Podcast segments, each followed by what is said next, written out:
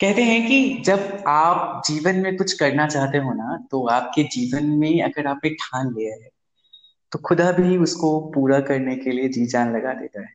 ऐसे ही शख्स मेरे साथ मौजूद है, आज मेरे साथ मौजूद है राकेश जी, जो कोरोना के टाइम में हम लोग घर में बैठे हैं और खुद को सेफ़ करने के लिए, खुद को बचाने के लिए इन बीमारी से हम घरों के अंदर हैं। ये घरों से बाहर लोगों की मदद कर रहे हैं। आपका स्वागत है राकेश जी, आप घरों से बाहर हैं और लोगों की मदद कर रहे हैं? डर नहीं लगता आपको? धन्यवाद आयुष जी। डर तो सबको लगता है इंसान में भी हूँ मुझे भी डर लगता है। तो घरों से बाहर हैं आप और लोगों की मदद कर रहे हैं। कौन है प्रेरणा स्रोत आपके और क्यों ये कर रहे हैं आप?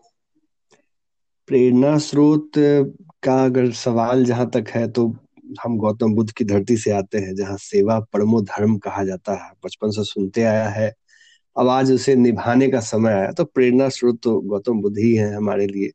और क्यों कर रहे हैं इसका सवाल का जवाब बहुत छोटा सा है। एक बार लॉकडाउन के दौरान ही मैं कुछ चीज़ लाने के लिए गया था तो हाईवे पे मैंने देखा कि लोग एकदम चले आ रहे हैं निढाल। वो हम्म हम्म। लॉकडाउन का तीसरा दिन था दिल्ली गाजियाबाद। मैं जगह को नाम जो सुनता था ट्रेनों पे फ्लाइट्स पे बुलंदशहर झांसी। कांगड़ा वो पैदल चले आ रहे थे उनकी स्थिति देखने लायक नहीं थी। मैंने कुछ मैं कुछ दौड़ के मैं गया किराने की दुकान से चार पाँच पानी की बोतलें लाए मैंने उनको दे दिया लेकिन वो तुरंत खत्म हो गया। फिर मैं उसी रात मैंने डिसाइड किया अपने एक या दो दोस्तों के साथ मिलकर कि हम हम्म। लोग कल से हर रोज इन्हें खाना और पानी देंगे और वो ये सिलसिला चल पड़ा। कब शुरू हुआ ये? कौन सा दिन था वो दिन? लॉकडाउन का ये तीसरा दिन था। चूँकि दिल्ली और गाजिया के बाद जैसे जनता कर्फ्यू के चौथे दिन हमने ये पटना में हमने ये शुरू कर दिया था इन लोगों को खाना देना। एक और चीज़ बताता चलूँ आयुष जी यहाँ पर ये बात। हाँ। ये पटना इनका आखिरी गंतव्य स्थान नहीं था। हम्म ये हम्म। पटना तक पहुँचने के बाद इनको यहाँ से 400 किलोमीटर सहरसा अररिया सुपौल वहाँ जाना था। ये इनका पड़ाव था। उसके पड़ाव में हम्म। हम जो खाना दे रहे थे या जो पानी दे रहे थे वो कुछ क्षणिक बहुत बहुत बहुत क्षणिक हम उन्हें राहत दे पा रहे थे, क्योंकि उन्हें पैसा देने से कोई कोई फ़ायदा नहीं था, क्योंकि वो पैसा का इस्तेमाल नहीं कर सकते थे। कोई गाड़ियाँ चल ही नहीं रही हैं तो वो पैसा किसे देते? और उन्हें फिर निरंतर सफ़र उन्हें जारी रखना था। हम बस ईश्वर से कृपा के, ईश्वर से आशीर्वाद मांगे कि प्रभु इन्हें सुरक्षित इनके घर तक पहुँचा दे और हम उन्हें थोड़ा सा खाना और पानी दे। फिर बाद में सिलसिला हमारा आगे बढ़ गया। तो लगभग डेढ़ महीना होने को आया है और डेढ़ महीने में आपने कितने लोगों की मदद की होगी अभी तक? जी, शुरुआती दौर में हमने हाईवे पे खाना से शुरू किया था। फिर देखा गया कि धीरे धीरे सरकार ने कुछ बसों को भेज दिया। तब लोग आने जाने लगे और पुलिस वालों ने क्या किया कि जो मालवाहक गाड़ी आ रही थी उसके ऊपर उन्हें बैठा दिया। सो उन वो हम्म। उन गाड़ियों से अपने जिलों में जाने लगे। फिर हमने देखा कि पटना में मजदूर वर्ग के काफ़ी ज़्यादा लोग थे जो रोज कमाते खाते थे जिन्हें हम डेली वेज वर्कर कहते हैं। उनकी स्थिति बहुत हम्म। दयनीय थी। फिर हमने उनका उनके लिए क्या किया कि हम लोगों ने राशन के पैकेट्स बनवाए जो अन्य गरीबों को जो राशन खाने का कच्चा अनाज देने की शुरुआत की और उन उन परिवारों को चिन्हित किया जिनके पास सरकारी राशन कार्ड नहीं था। जिनके पास राशन कार्ड नहीं था उनको सूची बनाई और पहले उन्हें दिया गया। इसका उद्देश्य दो था। पहला ये था कि हम उन्हें लाभ पहुंचाएँ जिनको सरकारी लाभ से जो वंचित रह गए हों क्योंकि सरकार ने जो योजना चलाई है, सत्तर किलो, पाँच यूनिट के परिवार को सत्तर किलो अनाज मिल रहा है, जो कि बहुत अच्छा है रिकमेंडेबल है।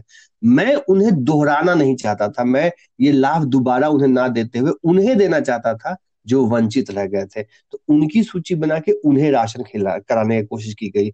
उसके बाद तीन या चार जगहों पर हम लोगों ने अलग अलग सेक्टर्स में कम्युनिटी किचन शुरू कर दिया। दोपहर का खाना और रात का खाना। हम वहाँ बनाते थे हम्म जो भी व्यक्ति आना आना चाहे आए सब प्रेम वहाँ बैठे अपना स्वादिष्ट खाना है वो खाएँ और अपने काम पे काम पे जा सकते हैं घर में वापस जा सकते हैं। इस तरह से हमारा ये छोटा सा प्रयास रहा। तो अभी तक लगभग कितने लोगों की मदद कर पाए होंगे आप? संख्या तो कभी बैठ के जोड़ा नहीं लेकिन अगर इन इन एन एवरेज अगर कम्युनिटी किचन में देखा जाए तो एक टाइम में 200 लोग खाते हैं। तो दो टाइम में हम्म। 400 लोग हो गए। हाईवे पे जो हम लोगों ने खिलाया होगा कम से कम हाईवे पे हम लोगों जो राहत सामग्री बांटी होगी या दिया होगा हम्म वो कम से कम तीन हज़ार लोगों के आसपास की होगी। और कम्युनिटी तीन हज़ार को हाईवे पे और कम्युनिटी किचन में रोज कम से कम 500 लोगों को। 500 लोग खा रहे हैं। तो जब भी आपने डिसाइड किया होगा अकेले तो ये मुश्किल है। और आपने बोला दो तीन फ्रेंड आए हो जुड़े आपके साथ। फाइनेंस सबसे बड़ा चैलेंज आता है कि पैसा कैसे आएगा? ये कैसे मैनेज कर रहे हैं और ऐसे कौन से लोग जो आपकी मदद कर रहे हैं? इसमें फाइनेंस सबसे पहला चैलेंज था। तो कहा जाता है ना कि अगर चैरिटी आपको करनी तो आपको खुद से करनी होगी और अपने घर से करनी होगी। मैंने भी बिल्कुल वही किया। मैंने अपने सैलरी से शुरू किया ये काम। बाद में हमें एक या हम्म। दो हमारे दोस्त थे हमारे लोयला के कुछ फ्रेंड्स हैं। उन्होंने हमें कुछ फंड्स दिए कुछ पैसे आए। उसके बाद अभी हम्म। तक जो है हमने कभी भी क्राउड फंडिंग या कुछ इस तरह से फंड लेने की कोशिश नहीं की। हाँ कुछ लोगों ने हाथ ज़रूर बढ़ाया लेकिन हमने उनसे यही कहा कि आप कोशिश करें कि अपने आसपास के लोगों को मदद कर दें। हमें फंड देने से अच्छा है कि आप उन्हें मदद कर दें। जहाँ तक फंडिंग की बात है आयुष जी अगर हम बहुत निष्ठा से सही मैनेजमेंट हम्म। के तहत काम करें तो हमारा जो खुद हम्म। का रिसोर्स है चार पाँच लोगों ने हमने जो इकट्ठा किया था हमने सोचा पहले हम हाँ, इससे हाँ। करते हैं लोगों से चंदा लेने से अच्छा है कि वो जो देना चाहते हैं मैं उन्हें भी कहा था कि आप उन्हें मदद करें जिन्हें ज़रूरत है हमें हमारे पास पर्याप्त है साधन हम लोग अभी अपना काम कर रहे हैं इस इस भागीदारी में हम एक नाम ज़रूर लेंगे कोको कोला ने हम्म। हमें छ सौ six hundred bottles cold drinks के दिए थे। उन्होंने बताया था कि ये कोल्ड ड्रिंक के बहुत सारे लोगों ने इसे क्रिटिसाइज भी किया था। तो उसने जूस भी था कोको कोला का। उसने कहा था आप जूस लीजिए और उन लोगों को दीजिए। और वो रैंडम था। वो उन्होंने बुलाया हमें और वो सम्मानित के स्वरूप उन्होंने इतना सारा कोल्ड ड्रिंक दिया और जूस दिया कि आप ये जो लोगों को बांट रहे हैं आप जूस पिलाइए इन लोगों को। अच्छा कोको कोला के अलावा किसी और की मदद नहीं ली आपने? कोको कोला के अलावा मेरे साथियों की मदद रही। हमारे दोस्त है हमारा एक छात्र नेता है आयुष उसने मदद की हमारी। फिर हमारे जो लोहला के स्कूल अच्छा, मतलब कौन कौन से लोग हैं जो अभी काम कर रहे हैं आपके साथ? मेरे साथ काम करने वाले लोगों में आयुष सिंह है शायन कुणाल है और मेरे स्कूलिंग जहाँ से हमने की है लोयला हाई स्कूल उसका एक छोटा सा ग्रुप बना हुआ है। उस ग्रुप के सभी हम्म। बंदों ने कुछ ना कुछ कंट्रीब्यूशन दिया है। तो आपको जब घर से बाहर निकलते हैं और जब लोगों के से मिलते हैं तो आपको डर नहीं लगता कि किसी के थ्रू आपको भी ये चीज़ें हो सकती हैं? हल्का सा भी बहुत डर लगता है लेकिन मैं उन सारे कोरोना वॉरियर्स को भी बोलता हूँ और अपने टीम में ही बोलता हूँ हम प्रॉपर प्रोटेक्शन लेके चलते हैं। हमारे हाथ में ग्लव्स होता है। हमारा एक मेजर जो एक्सपेंस का एरिया है वो पर्सनल प्रोटेक्शन को। लेके ही है। हम हर रोज नया मास्क यूज़ करते हैं। हर एक दिन नया मास्क और चार से पाँच नए ग्लव्स अपने टीम के साथ हम जाते हैं वो पहुँच के। क्योंकि वो हर जब भी वो ग्लव्स कहीं फट जाएगा कुछ हो जाएगा विदाउट टेनिस और एक पूरा हम्म। का पूरा सैनिटाइजर हम लोग इस्तेमाल रोज कर लेते हैं। तो ये हमारा स्ट्रेटेजी रहा ताकि हम हम अपने प्रोटेक्शन अगर हम ही किसी तरह से घिर जाए तो फिर मुसीबत हो जाएगी। इसलिए हम अपने हाँ अगर आप प्रोटेक्शन लेके करते हैं इस काम को तो आप यकीन मानिए आपको डरने की कोई ज़रूरत नहीं है। कोरोना से घबराने की इतनी ज़रूरत नहीं है। लेकिन आप लापरवाही ना करें। इसलिए मास्क कभी भी चेहरे से ना हटाए ग्लव्स पहन के रहे। आजकल तो सर को ढकने के लिए भी एक कैप आ गया है। इतना काफ़ी है। इतना से अगर हम हम्म। करते हैं कम्युनिटी के बीच एक डिस्टेंसिंग रख के करते हैं। जिन लोगों को खाना भी खिलाते हैं उनके हैंड सैनिटाइज हम्म। कराते हैं तब जाके उन्हें हम खाना हम्म। देते हैं अभी जब आपने शुरू किया आपने बोला फाइनेंस एक चैलेंज था आपके लिए और किस तरीके की समस्या और परेशानी आपके सामने आई जिसको आप लोगों ने प्रॉब्लम की तरह नहीं देखा और उसको कन्वर्ट किया चीज़ों में और आप सफल हो पाए सबसे बड़ा चैलेंज तो डुप्लीकेशन ऑफ़ बेनिफिट्स जो कहते हैं वो रहा डुप्लीकेशन ऑफ़ बेनिफिट्स में क्या था कि हम एक किसी एरिया में जाते हैं तो गरीब लोग हैं उन्हें लगता है कि चलो भला है कुछ मिल जाए। तो उन कुछ लोग को ज़्यादा मिल रहा है लगातार मिल रहा है बार बार मिल रहा है कुछ लोग को वंचित रह जा रहे हैं। ये एक बड़ा चैलेंज रहा मेरे लिए। ये फाइंड आउट करना कि हम कहीं एक ही परिवार में चूँकि एक, एक पटना है काफ़ी सारे लोग यहाँ भी है काम करने वाले तो उन्हें डबल हाँ। ना हो उन्हें डबल बेनिफिट ना मिले डबल बेनिफिट का मिलने का मतलब कि सरकार से भी लाभ ले हमें से भी लाभ ले और उनसे वो वंचित हो हम्म। जाए वो लोग जिनको सही मायने में ज़रूरत थी वो वंचित ना रहे इसलिए हम लोग हम्म। दूर दराज के बस्ती में बस्तियों के अंदर जाके उनके डोर स्टेप हम्म। पे ये राशन देते हैं हम उन्हें बाहर नहीं बुलाते कि आप आओ लाइन में लगो वो कहते हैं आप घर पे रहो घर पे आपके पास राशन पहुँच जाएगा ये एक बड़ा चैलेंज करते हैं? आप कैसे आइडेंटिफाई करते हैं कि इनको ज़रूरत है और इनको मिलना चाहिए? जी। हमारी एक छोटी सी टीम है, वो एक बार पहले उस टीम, उस गली में हम लोग, उस बस्ती में मैं खुद चला जाता हूँ और एक रजिस्टर पे नोट करता हूँ कि आपका राशन कार्ड बना हुआ है क्या? वो बताते हैं कि हाँ राशन कार्ड बना हुआ है। जैसे ही ये पता चलता है कि इनका राशन कार्ड बना हुआ है तो हमारा वो वो लिस्ट हट गया, वो बंदा नहीं रहेगा, क्योंकि उसके पास राशन कार्ड है। सरकार उसे ऑलरेडी देगी। अगर वो, और मैं उसे वही भी बोलता हूँ कि आप हमारे पे से जो मांग रहे हो, आपके पास राशन कार्ड है, आप राशन दुकान में जाओ, सरकार ने अनाज अलॉट कर रखा है। और उन परिवारों के पास जिनके पास राशन कार्ड नहीं, जो बताते हैं जिनके पास राशन कार्ड नहीं है, उनका सूची बनाते हैं और उसके और उस सूची को लोकल जो ग्राम प्रधान हो या वार्ड पार्षद हो उनसे हम वेरीफाई हाँ। करवाते हैं कि सर ये देखिए ये जो सूची है क्या इनके पास है? उसमें से कुछ त्रुटि होती है जिनका नाम होता है वो बताते हैं कि हाँ ये जो लोग है ना ये विस्थापित है। ये इस गाँव के हैं या मतलब इस पटना शहर के हैं लेकिन इनका वोटर इसमें नाम नहीं है आपने सही सूची बनाई है तब जाके उन्हें हम ये लाभ देते हैं। अच्छा तो ये तो बहुत मतलब एक दोबारा दो बार काम करते हैं। पहली बार तब जाके विज़िट करते हैं, लोगों से मिलते हैं, उनसे बात करते हैं आइडेंटिफाई करते हैं, फिर ग्राम पंचायत से कंफर्म करते हैं। फिर दोबारा जाके डिस्ट्रीब्यूट डिस्ट्रीब्यूट करते हैं। एक और हमारा है छोटा सा प्रयास जो कि हम लोगों से बोला गया कि आप लोग अपना व्हाट्सएप और फ़ोन नंबर शेयर कर दीजिए। तो कॉल जो कॉल हम्म। होता है एकाएक कॉल आया कि सर यहाँ पाँच परिवार है इन्हें बहुत ज़रूरत है। तो ऐसा कोई कॉल आता है जैसे हम्म। हम लोगों ने मैं नाम नहीं लूँगा किसी का कुछ कुछ महिलाएँ एक महिला थी उसने फ़ोन किया हमें रैंडम कॉल था। कि मुझे मदद चाहिए। और वो महिला कामकाजी महिला थी उनकी नौकरी कहीं छुट्टी हुई थी तो हमने उनका दवा का पूरा व्यवस्था करा दिया था। उनको उन्हें कुछ दवाइयों की ज़रूरत थी। एक बुज़ुर्ग फैमिली भी थी मध्यम वर्गीय की मैं बात कर रहा हूँ ये बहुत गरीब लोग नहीं थे ये मध्यम वर्गीय थे। उनके अच्छे पक्के मकान हम्म। बने हुए थे लेकिन अनफॉर्चुनेटली जो स्थिति उत्पन्न हो गई है उन्होंने मुझे हम्म। बताया कि सर हमें राशन की दिक्कत है और हमें कुछ पैसों की भी ज़रूरत है। तो हमारी टीम ने उन्हें भी मदद किया था।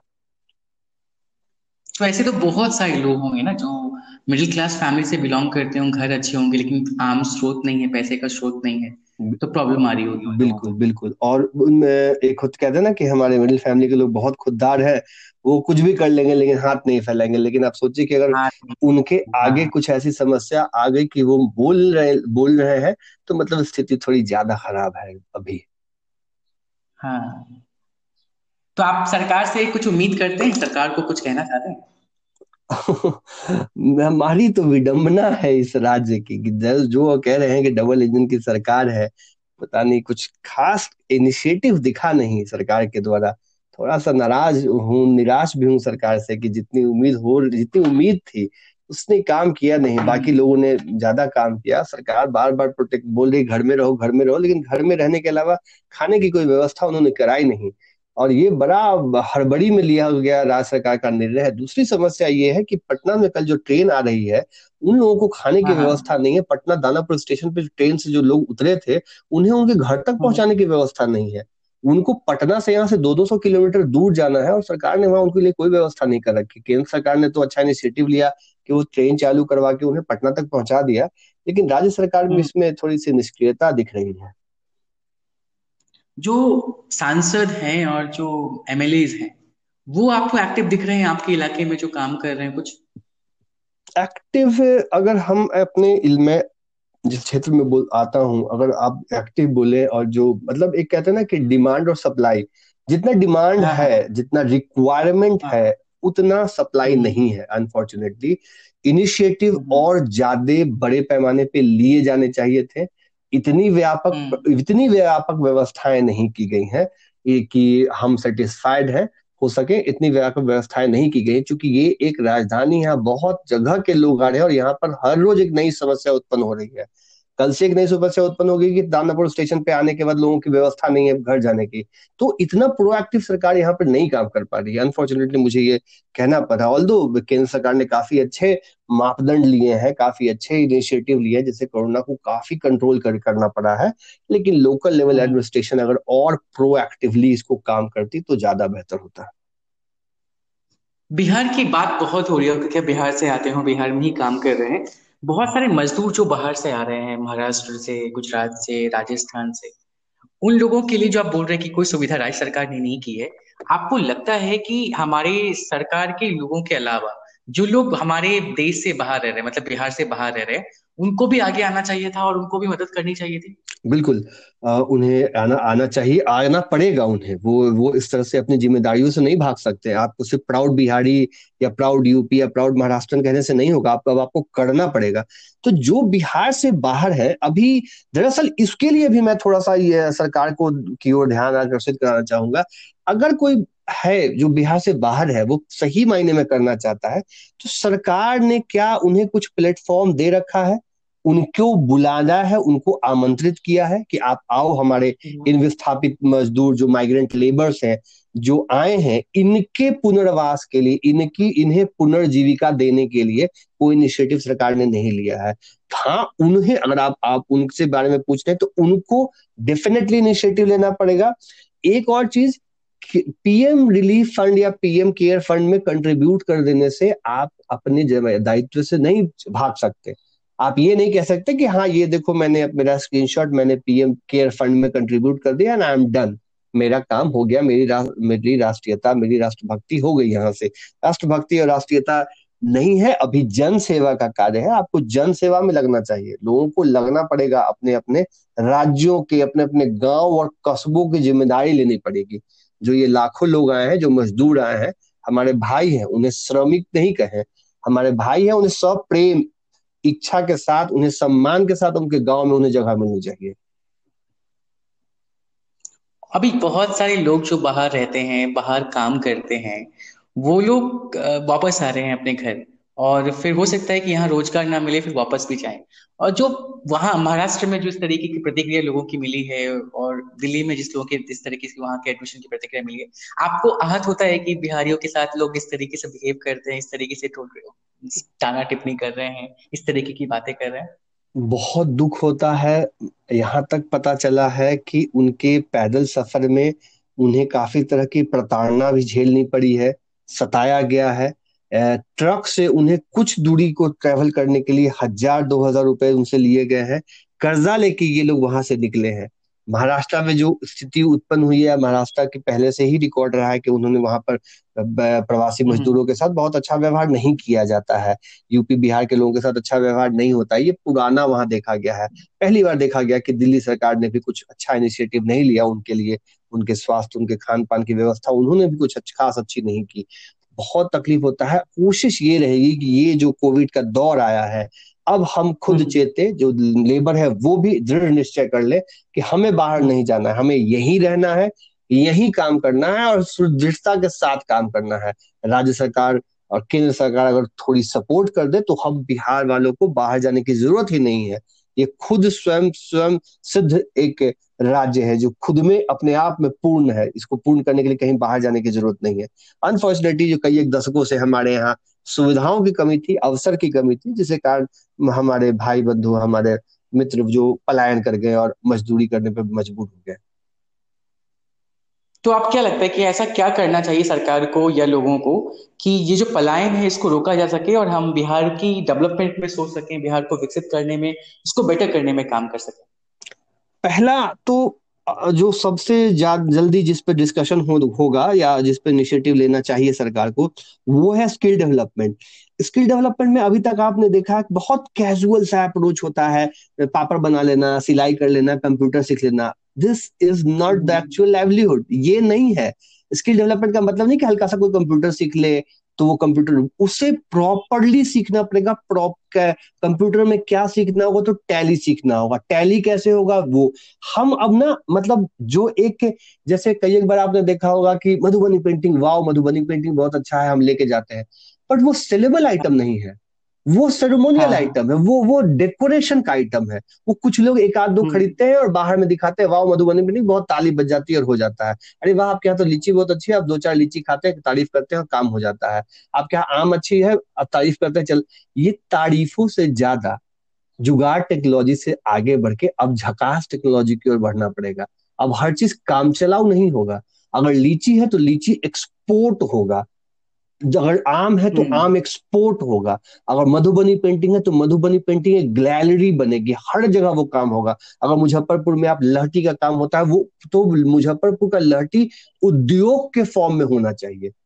इस तरीके से हमें जो रीजनल लेवल की चीज़ें जो मखाना उद्योग है तो मखाना उद्योग के फॉर्म में आगे बढ़ेगा। तब जाके आपका पूरा बिहार विकसित होगा, हमारा बिहार विकसित होगा। अदरवाइज़ स्किल डेवलपमेंट के नाम पे छोटे छोटे केंद्र बना देना स्किल इंडिया लिख देना और छोटे मोटे सिलाई कढ़ाई की एप्लिक का कुछ वर्क सिखा दिया, बच्चियों को, बच्चों को कंप्यूटर सिखा दिया और आपका स्किल डेवलपमेंट हो गया। दैट इज़ नॉट ये नहीं होगा। स्किल डेवलपमेंट में properly job oriented skill development होना चाहिए। जिसका अब आएगा समय धीरे धीरे उस मॉडल पर भी काम किया जा रहा है और सरकारों को इस पर और उन लाभार्थी जो है, कहते हैं ना कि डिमांड और सप्लाई में आप ध्यान रखिएगा कि अगर डिमांड होगा ऐसे स्किल्स के कोर्सेस का तो सप्लाई एंड से भी लोग आएँगे इसको स्किल देने के लिए। ऐसे युवाओं को क्या बोलना चाहते हैं? जो बिहार से बाहर रहते हैं, वहाँ नौकरी कर रहे हैं, वो बिहार को कैसे कंट्रीब्यूट कर सकते हैं? बिहार में अगर वापस आना चाहे तो उनके लिए क्या अपॉर्चुनिटी है? जो युवा अलग अलग क्षेत्रों में बाहर में काम कर रहे हैं, कोई टेक्नोलॉजी ज़्यादातर तो आईटी इंजीनियर्स हैं हमारे यहाँ। मेजोरिटी लोग बैंगलोर में मैंने देखा है काफ़ी सारे बैंगलोर में हमारे बिहार, भाई बिहारी हैं जो काम कर रहे हैं। मेरे खुद के काफ़ी मित्र हैं जो बाहर में काम कर रहे हैं। मैं उनसे भी ये कहूँगा कि जब एक तो वो कोशिश करें कि अगर बैंगलोर एक सिलिकन सिटी बन गया हब बन गया, नोएडा हब बन गया। हम पटना को कैसे हब बना सकते हैं? हम मुजफ्फरपुर को कैसे हब बना सकते हैं? हमें उस ओर भी उन्हें आकर्षित करने पड़ेंगे। जो स्टार्टअप हम बोलते थे, अब स्टार्टअप पटना से वो कोशिश करें, बिहार से कोशिश करें, भागलपुर से, गया से कोशिश करें कि यहाँ से स्टार्टअप कैसे बिज़नेस शुरू हो सकता है। हम बहुत दिन हो गए कि अब हम बाहर राज्यों पर निर्भर रहे। थोड़ा सा शुरुआती दौर में संघर्ष होगा। स्टार्टअप करना उनके लिए भी आसान नहीं होगा, लेकिन संघर्ष के बावजूद वो एक बार पुनः बिहार आए। कोशिश करें कि ये सारी इंडस्ट्री बिहार से वो रन कराए, ताकि वो अपने घर, अपने परिवार को सेवा के साथ साथ यहाँ के लोगों को भी रोज़गार मुहैया करा पाए। कोटा में बहुत सारे बच्चे बिहार से जाते हैं, वहीं पढ़ाई करते हैं। मैक्सिमम इंस्टीट्यूट के बच्चे बिहार से होते हैं। उन्होंने इतना फंड कलेक्ट किया है, कोटा इतना डेवलप हो गया। क्या कारण है कि लोग बिहार में रह करके बिहार में नहीं पढ़ना चाहते, पटना में नहीं पढ़ना चाहते, कोटा जाते हैं, वहाँ पे इतना पैसा लगाते हैं? इसके लिए तो थोड़ी सी एक अर्बन मानसिकता कह सकते हैं। मैं खुद पटना में रहा, पटना में पढ़ा, सारी मेरी पढ़ा, पढ़ाई शिक्षा दीक्षा सब कुछ हमारी पटना में हुई है। मैंने लगातार हम्म। देखा कि पटना से कई कोचिंग इंस्टीट्यूट है जहाँ से आईआईटी के एग्ज़ाम्स और यूपीएससी के एग्ज़ाम्स निकाले जाते हैं आप कोटा की जिस जो चर्चा करें वहाँ मेजोरिटी स्टूडेंट होते हैं इंजीनियरिंग और मेडिकल के वहाँ यूपीएससी के एस्पिरेंट हम्म। कम होते हैं यूपीएससी के एस्पिरेंट दिल्ली में होते हैं कोटा में हम्म। जो इंजीनियरिंग और मेडिकल के जो, जो तैयारी करने के लिए जाता है तो एक एक तरह का ना फ़ैशन हो गया है कुछ परिवारों के बीच कि हम बच्चा को कोटा भेज रहे हैं कोटा में वो किसी कॉलेज में नहीं वो वहाँ ग्लैमरस कोचिंग इंस्टीट्यूट में भेजते हैं।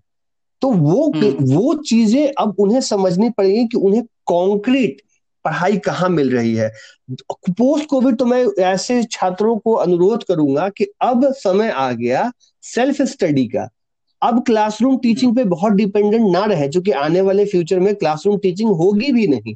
होगी भी तो बहुत कम हम्म। होगी क्योंकि हम जितना ज़्यादा लोगों से मिलेंगे हमारा एक्सपोजर उतना बढ़ेगा और कोविड फैलने की उतनी ज़्यादा संभावना रहेगी तो आने वाले एक हम्म। या दो सालों में क्लासेस क्लासरूम क्लासेस कम से कम होंगे टेक्नोलॉजी बेस्ड क्लासेस ज़्यादा से ज़्यादा होंगे टेक्नोलॉजी बेस्ड क्लासेस का जो सबसे बड़ा डिमेरिट है वो एक एक टीचर साठ या सत्तर स्टूडेंट को एक साथ वर्बली फ़ोन पे या वीडियो पे पढ़ा रहा होता है, वो ईच एंड एवरी के इंडिविजुअल को नहीं देख पाएगा, समझ भी नहीं पाएगा। आप सेल्फ स्टडी करो।